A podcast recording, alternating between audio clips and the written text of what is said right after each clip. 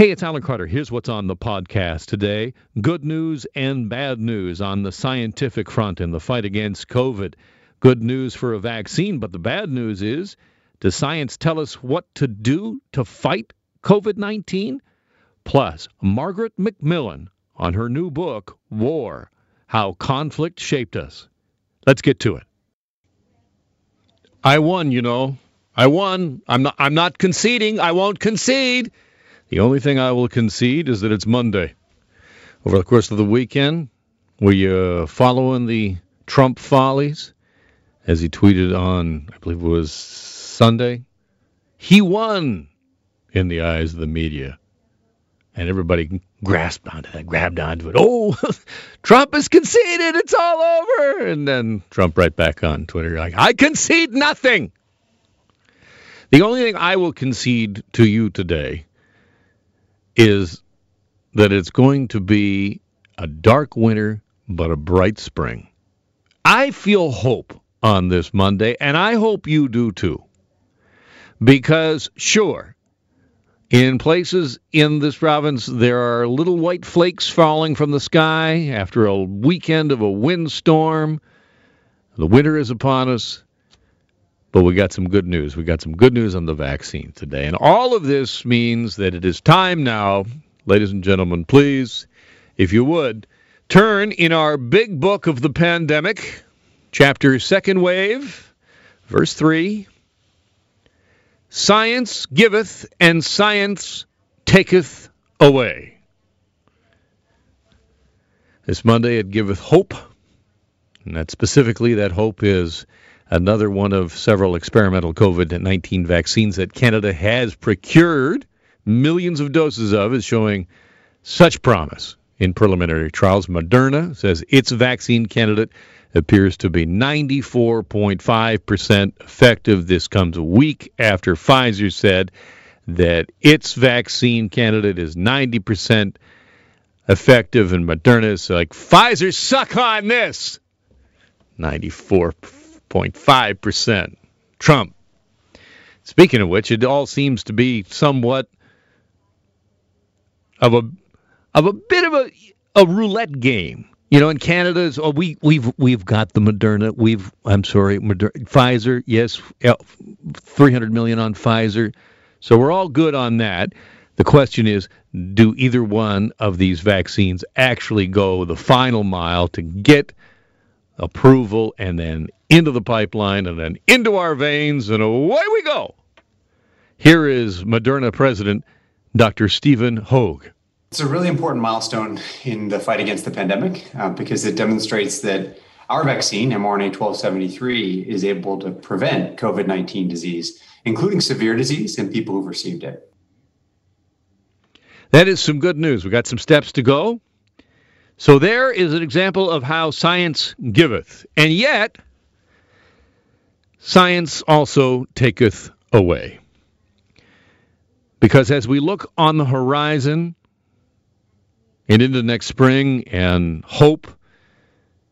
Here and now, the story is not so good because science tells us that the numbers in the past 24 hours in Ontario 1,487 new COVID cases, 10 more deaths, 33,000 tests, 16,000 pending. And here's the hospitalization number, which is worrying up by 21. Those ICU numbers up again we are now at 125. A reminder 150 is our threshold. Anything above that, we have to throttle back scheduled surgeries and ventilators up by three. Those lagging indicators, science tells us that when you have spiking case numbers, that doesn't immediately translate into a load in the hospital, an extra burden on the healthcare system. That comes two weeks later. And then two weeks later after that, things get very dire.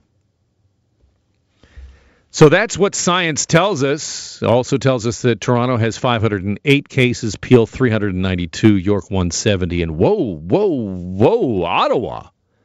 Ottawa's at 51. What's going on in the nation's capital? Man, they've really ratcheted things down. Ottawa was spiking very, very seriously. and now things are much better. Is it possible that even at the best of times, even in pre-pandemic times, there's nothing to do in Ottawa? So just people there are just used to that? Is that is that why? So science says that the virus is spiking here in Ontario. And here's also where science taketh away. Because I can give you that set of numbers. I can give you stats all day long. But empirical science does not dictate human reaction. The same set of data can be interpreted in different ways. And so, while the science may be infallible, while numbers and facts are fixed, our reaction to them is not. For example, we have the Greek chorus, as I talk about. This, uh, these are the doctors who are not on the health table, not advising the Ford government or on the national table with uh, Theresa Tam, but rather are the commentators that you hear the Bogoshes, the Furnesses, the Warners.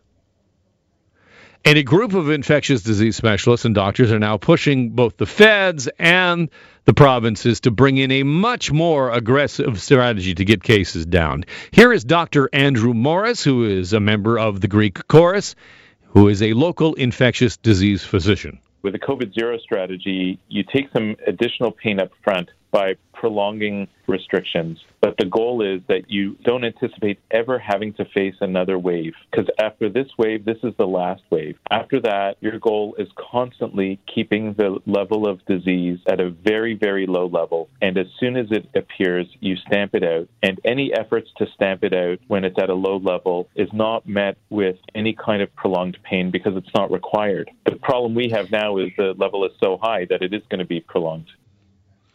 The point being that we have to do something, we have to do it soon. We have to put in some severe restrictions. It's, you hear this talk about as maybe a circuit breaker. Andrea Horwath has been talking about it that way. You know, I'm just so confused by all the messaging. I, I think we just mash it all together and we get a red level circuit breaker with a modified stage two output. And then we just, there we go. I, that, now that makes as much sense to me as anything else I've heard. So different scientists have different interpretations.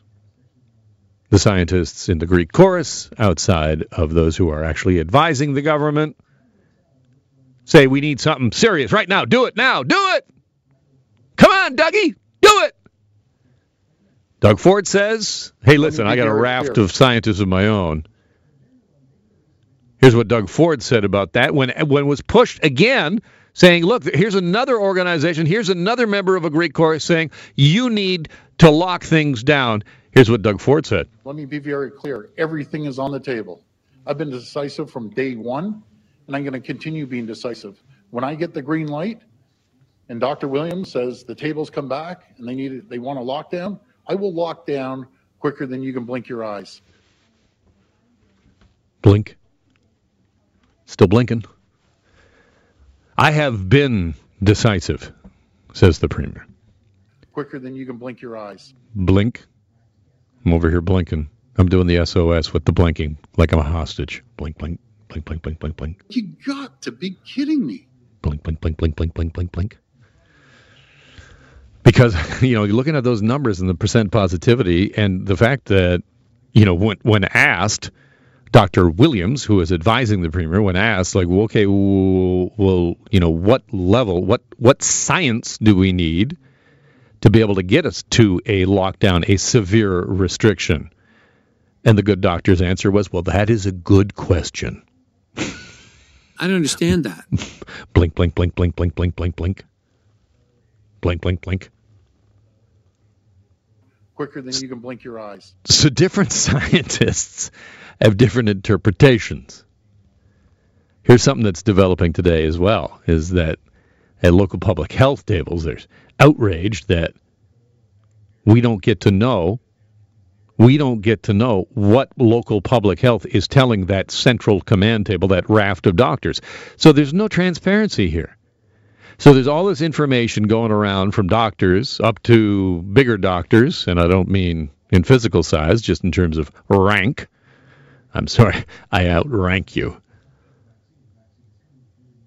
And it all heads up there to Dr. Williams, and then he whispers in Doug's ear, and Doug says, I only do what the doc says.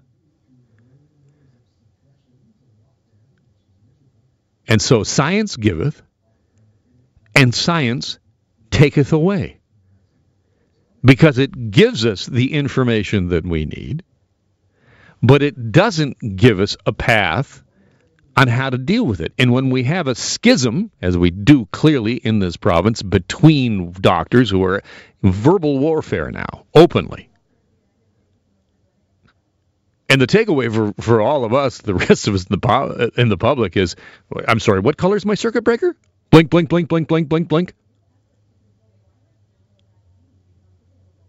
Science giveth, and science taketh away. Here endeth the lesson. A reason to hope today on this Monday news of another vaccine candidate with some very encouraging results. Moderna saying that its uh, version of the vaccine has 94.5% effectiveness. And previously, before we heard about the uh, Pfizer vaccine candidate last week, which is in the 90% range, the experts were thinking, you know, if we get 50 50, we're good. So those are some pretty good numbers. And as a result of that, the stock market has shot up once again, strongly back up again today. The market, uh, mirroring what happened a week ago after the Pfizer news, this Moderna news, I'm putting us some little juice into the market. And it's always so interesting in, in these cases to f- look at what is gaining and what is losing. For example, last week, the things that lost uh, included Peloton uh, and also Zoom. Now, both of those stocks gained some back later in the week, but that was investors basically saying, "Well, I'm not going to have to worry about you know being exposed with my tubing on the air anymore after we get a vaccine. I won't have to worry about that." Other stocks that went up, well, travel-related stocks, especially cruise lines, all kinds of things like that investors already now looking into midpoint 2021 for some kind of return of travel. And I'm so excited about this. I just I can't help myself. You know, it's like a thing. It's whatever it is that you're deprived of. The the thing that you cannot do is the thing you want to do more than anything else. And help me talk about travel. I'm pleased to welcome back to the program our travel expert, influencer, traveler, Jennifer Weatherhead Harrington. Pardon me, as I blew your name after that big in, uh, intro, that big wind up, and then I just completely shanked it. My apologies. That's okay. Thanks for having me. you know what? I, I, I, love your Instagram, Jen. I do. Uh, you go a lot of different places, and what I really noticed about your Instagram, of course, in the last eight months, is you're doing a lot of travel in Ontario, just like the rest of us. I know I have. I think I've been seeing a lot more of Ontario than I ever thought I would be, but I've had the time to do it, so why not? When we start looking to uh, next year and we start thinking about what travel is going to be like, you, do you think you'll be an early adopter? I think I will be. I think it sounds a lot more promising. I think, you know, the past couple of times that we've chatted, it didn't sound like it was that promising. There were all the four to five year expectations for travel to bounce back. But I do think that we're going to see a bigger uptick than than maybe we thought, and that we would be able to maybe start traveling a bit sooner. These new vaccines are so promising, as the stock market has shown. But I think also the fact that booking companies and airlines and hotels are offering much more flexible cancellation policies gives people the encouragement to book sort of well in advance and feel a bit more comfortable about knowing that they can make changes if they need to.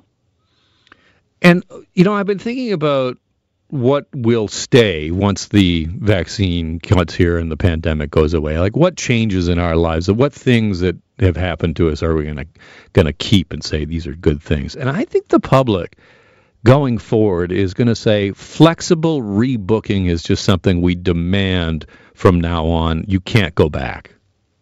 I think so too. I totally agree on that. And I think, you know, how many horror stories have you heard in the past of, you know, someone being kind of run over by some kind of travel mishap. They have to cancel their flight and they're out all that money. I think we're kind of going to see hopefully the end of that, which would be so promising for the traveler. And I think it'll just make you feel so much more comfortable about getting on that plane when you do first start going out again. I think most of this is going to be making the traveler feel comfortable. And that's what airlines, hotels, tour companies, governments all kind of need to work together on making that happen. And hopefully that extends to making, you know, going to the airport and the actual process of traveling a little less dehumanizing. There's a lot of talk about making the entire airport experience completely touchless. And here's something that I, I read, and I hadn't realized this because I haven't been on a flight since the beginning of the pandemic. That something that they do now, if you were to fly now, is no more when the plane pulls up to the gate does everybody jump up and jostle and get their stuff out all at once and chaos. Instead, it's much more organized. They don't want people doing that, obviously, so you have to actually exit per row. I hope they keep that, Jen. I do too, because that has to be one of the biggest pet peeves that I would have before the pandemic was when everyone would do that. And it just, it bottles everything up. and makes it harder to get off. So the way it was intended was for everyone to go row by row and it's very orderly and civilized. So hopefully that will stay as well. I think, you know, people are going to be a lot more aware of personal space uh, traveling in the future. So I think that that might also kind of ease some of that stress that comes with traveling. You know, when airports are super busy and everyone's kind of pushing and shoving around, I think hopefully we won't see that quite as much going forward as well. Um, so I think there are some really good positives that are going to come out of this. The one other one I think about is, is mass travel. I, I went to Cancun just before uh, this all broke. I was there in February. I was there over the Family Day weekend, and this thing was cheek to jowl. Like you couldn't get a, you know, you couldn't get a place to sit down. It was just, I mean, they, this thing was rammed in there, and I don't, I just don't think that consumers are going to e- expect that or accept, pardon me, accept that for at least another two years. I agree. I think we are probably looking at travel will come back maybe a little bit faster than we first anticipated, but it's definitely going to look a lot different than what we had before the pandemic. So, those kinds of things where people just aren't going to be settling to be crammed into a room or into a really crowded space. I went to a museum recently, and I have to say, I actually enjoyed it. I had to wait in line a little bit, but I didn't have anyone breathing over my shoulder while I was trying to read the information about the piece of art or someone trying to get in front of me to take a picture. So I think there will be some things that will definitely be different for us, but I don't think that's necessarily a bad thing. Um, and I think that destinations, especially those really popular ones like Cancun, Venice, um, all of the ones that kind of have been talking about over tourism, they have to rethink how they're going to bring people back in a safe way that's not just safe for people, but will be safer and better for their destination in an over tourism sense too. In, the meantime, we still got to get through this winter. Uh, I expect uh, I expect uh, many more photos on your Instagram account of you doing wintry things in Ontario. I but might ski. The, you never you, know. I might ski. are you going to take that up? You, you think you take it up? I think I'm going to. Why not? All right. well, that, that's going to be a challenge too, because you know things like you know just being able to get equipment and being able to get on the hill, like your blue. For example, is not going to have any walk-ups. You can't just decide some Tuesday I'm just going to go. You can't just walk. You have to book in advance. You have to be much more organized. Yeah, but I, again, I think that will also be a positive thing for travelers in the future to be more organized and to take a little bit more responsibility on their end of making sure that they have all their ducks in a row and, and that they know what they're getting into. So I think it does take a bit more effort on our end these days to get out there, but the fact that we haven't been able to get out very much makes it all the more enjoyable when we do. Um, and I think we can appreciate it a little bit more. So yeah, you you do definitely need to plan well in advance these days when you are going to make a trip. The other thing I see down the road, not too far from here, is when we do get a vaccine, is that you're going to have to have you know, maybe like a some kind of certificate that says you've had the vaccine. Much like, you know, to be able to travel to a number of countries in the world, you might actually have to have some kind of piece of paper that says, well, you've got an inoculation against yellow fever or whatever it might be in that local area. You're probably going to have to have some kind of document that's going to be, you know, entitle you to travel. Yeah, so I mean, that's something we'll have to wait and see how that works and also how they're going to incorporate the the testing, the rapid COVID testing um, on arrival as well. So I'll be interested to see what we'll be expected to do as travelers. Some countries now you still have to, that are open to travelers and to Canadians in particular, you have to show a certificate now saying that you've had a COVID test, you know, within three days before arriving. Or some destinations will have you do a test while you're there, and it's a rapid test, and within 18 to 24 hours, you get your results. So it will be interesting to see how countries kind of develop this, but I wouldn't rule that out. I think that that would possibly be a, a solution to make things easier in the airports as well.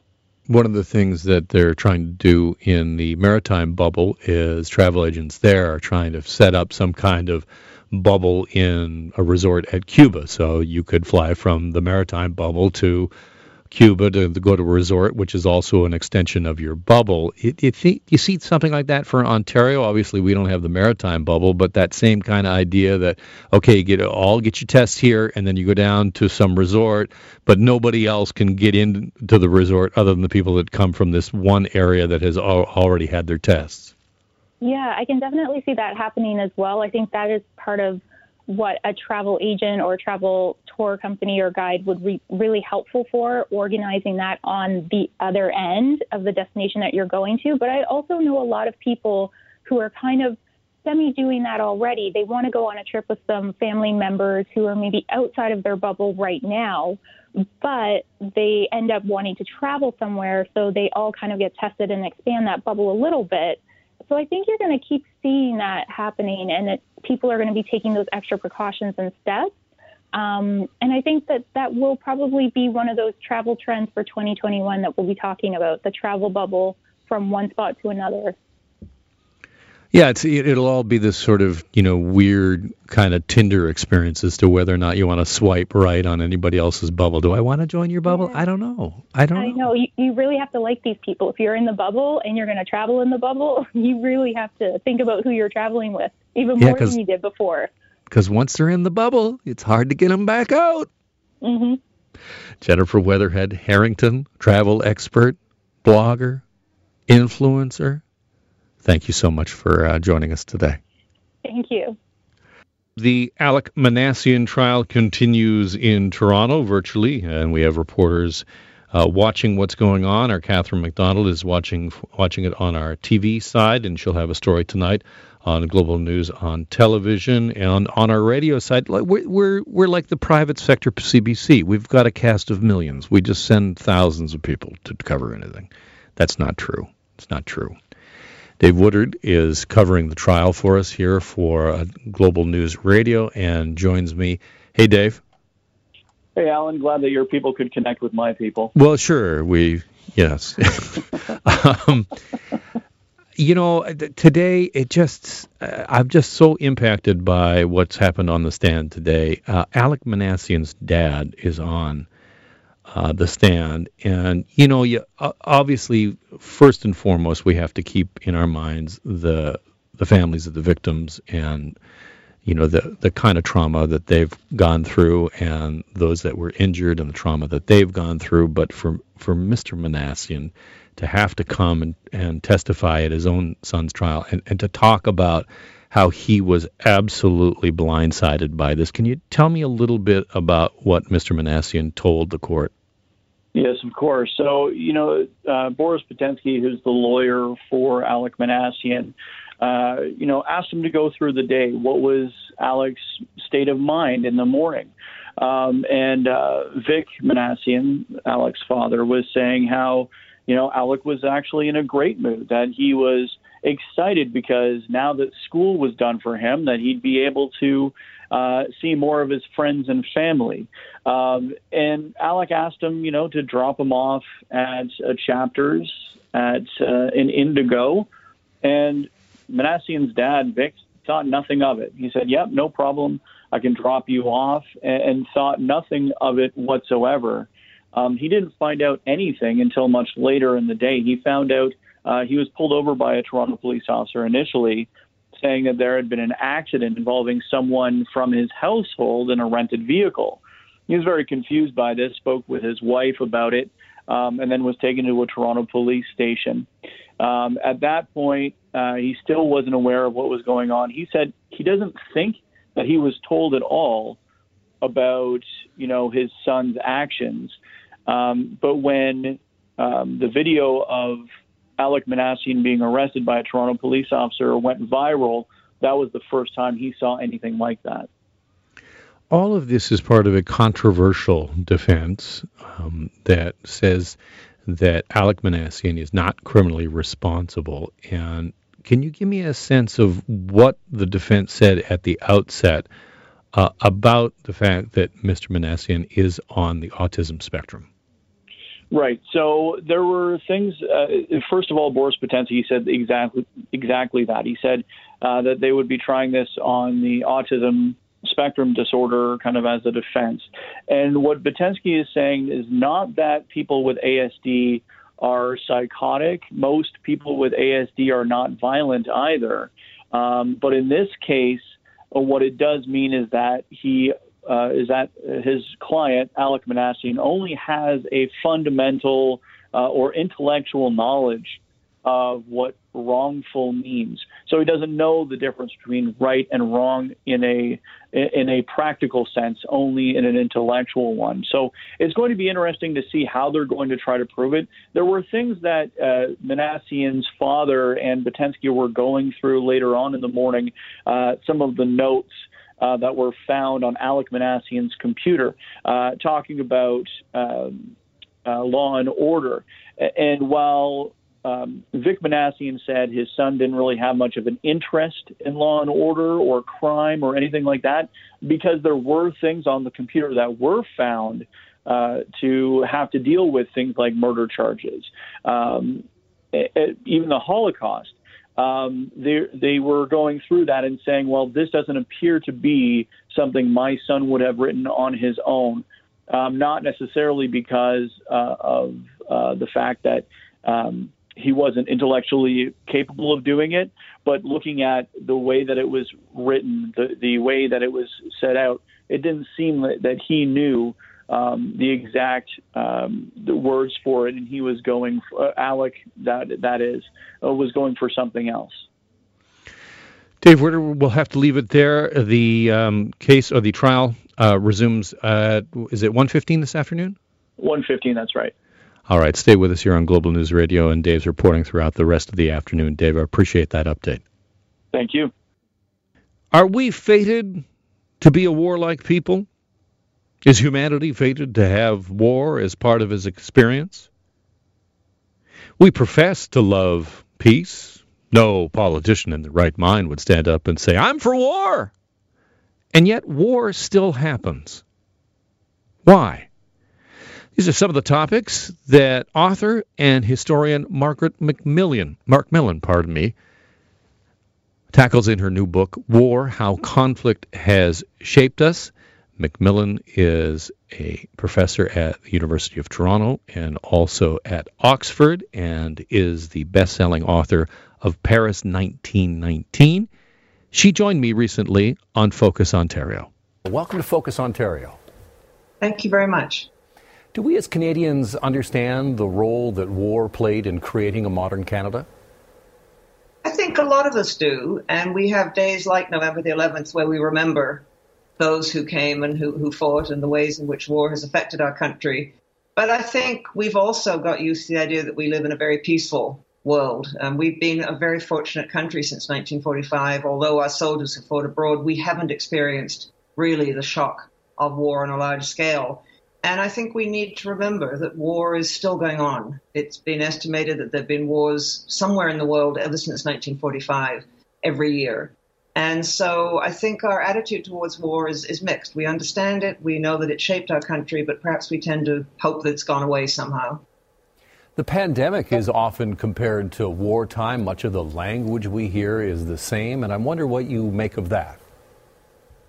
The language does t- sound the same, and I think there are features that are the same. There's the same big challenge to society. There's the fact that, like wars, pandemics cross borders, they don't respect borders at all.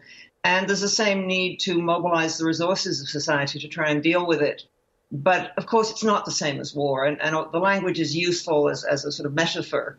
But I think war is something very different. War is about violence. War is using organized violence to get other people to do what you want, whether it's to defend yourself or, or to subjugate them. And so the pandemic is and isn't like war, I think, and we need to always remember the element of violence in war. As we look at what's happening south of the border, Abraham Lincoln famously said, A house divided against itself cannot stand. When you look at the political divisions in the United States and you look at it from uh, a lens of history, do you see history repeating itself? I like to think history never repeats itself exactly, but they, it gives us warnings, doesn't it? it? It warns us that when you get into certain situations, when societies become polarized, when you begin to get people organizing themselves into armed groups, then you should be careful. Then you really need to watch out.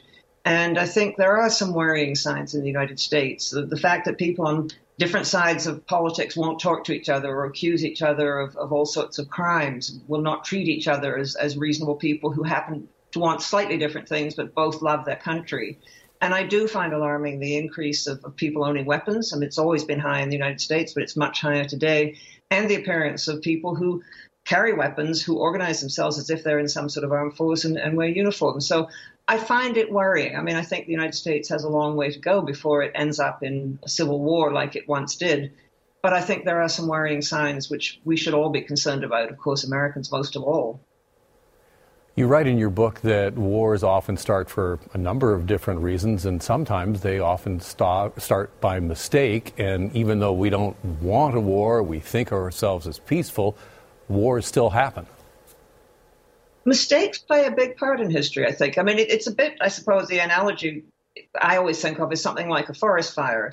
I mean, you get a dry summer, you get a lot of underbrush which perhaps hasn't been cleared away, and someone throws a lighted cigarette out of a car, or someone lets a campfire burn and doesn't put it out properly.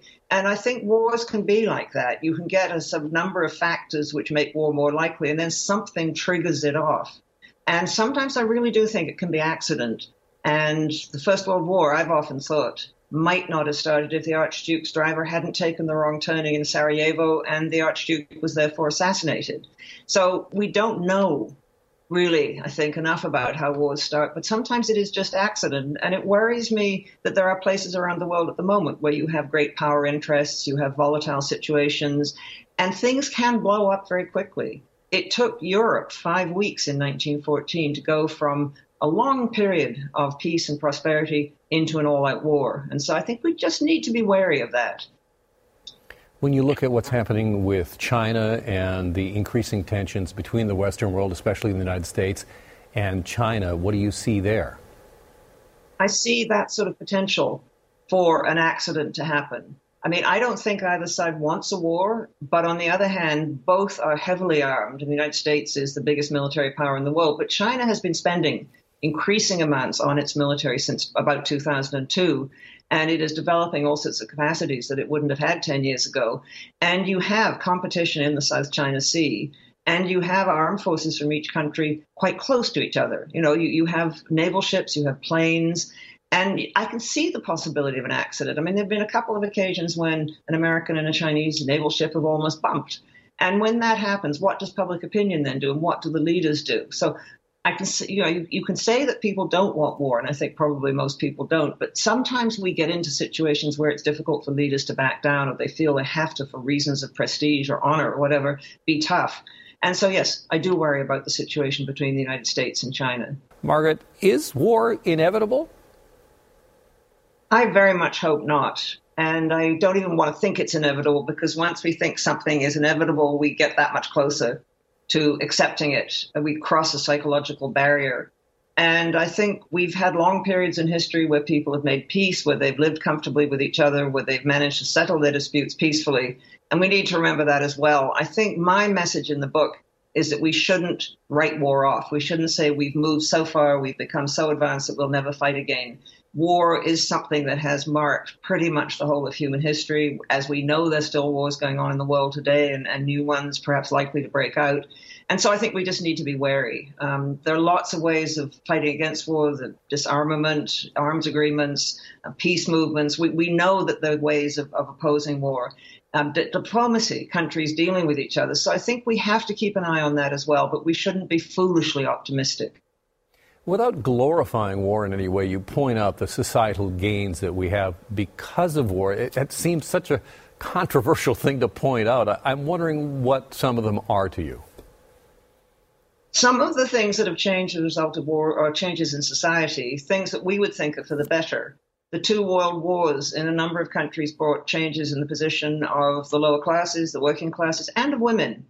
You know, women participated in war, they helped to support war efforts, and I think as a result, it was no longer possible to deny them political rights and, and other sorts of rights. So I think changes in society, um, the two world wars also brought about greater equality in a lot of societies because the poor were treated better, they were fed better, they were paid better. Those in, in working in working class jobs were paid better, and the rich were taxed heavier. And so, if you think equality in society is a good thing, or greater equality, which I do, then wars can bring that. And wars can also bring advances in science and technology. In a war, it becomes possible to spend money on things that you would think are too expensive in peacetime. And that is in no way to defend war. I mean, we would we can make these sorts of changes without war, but war does sometimes bring unintended benefits, and society benefits in peacetime from those. If the history of warfare up until the mid part of the 20th century is a march of bigger armies, bigger battles, where are we now in terms of war, and what is the future of warfare? I think we're moving in two directions with the future of war, and one is still that 20th century model of huge numbers of people fighting, that the more people you can get, more boots on the ground, the, the more likely you are to be able to win. And we still see some of those sorts of wars in, in different parts of the world. Um, the war between Iran and Iraq in the 1980s was very much a mass war and some of the wars that are going on in places like Afghanistan or, in the Great Lakes region of Africa still rely on large numbers of people with weapons. But we see war moving in another direction in a way that's rather reminiscent of the 18th century, where you had very small professional armies who did the fighting, and the rest of society wasn't expected to contribute in the same way. And what we're seeing now is, is of course, new types of weapons that are making it unnecessary to have large numbers of people in uniform. We're seeing weapons that guide themselves, weapons that direct themselves. We probably are about to see naval ships that don't actually have any crews, airplanes that don't have crews. And so I think we're seeing war developing in, in two different ways. One, very reminiscent of the 20th century, sort of large numbers of people engaged, and the other, very much the work of a very few people because the weapons mean that you don't need a lot of people. We'll have to leave it there. Margaret MacMillan, the new book is War how conflict shaped us. Thank you so much for joining us on Focus Ontario. Thank you very much. It was a pleasure. Margaret MacMillan and her new book, as I talked about there, War How Conflict Has Shaped Us. I'm reading it right now, and it is a remarkable read, a tour de force, just looking at the history of warfare and the various different aspects of it and different ways to think about it as well. Margaret MacMillan, one of my favorite authors. That's the podcast for today. Don't forget to catch the Alan Carter Show weekdays beginning at noon.